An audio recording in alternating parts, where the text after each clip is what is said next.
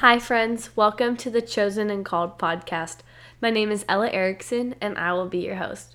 For many years now, people in my life have been telling me that I should create a podcast, but I never did out of my own doubt, fear, insecurities, disqualification, age, all the little things that can get in your head.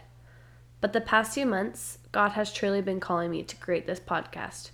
So here I am, being bold and uncomfortable. This podcast will interview different people in my life that have helped shape me into a godly woman.